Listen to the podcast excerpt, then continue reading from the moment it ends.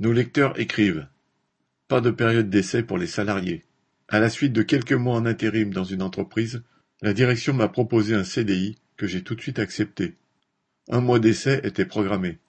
Mais pendant cette période, la cadence de travail s'est fortement accélérée du fait de la suppression d'un poste de nuit.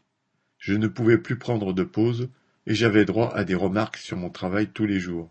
De ce fait, deux jours avant la fin de ma période d'essai, j'ai refusé de poursuivre, sûr de mon bon droit à rompre le contrat.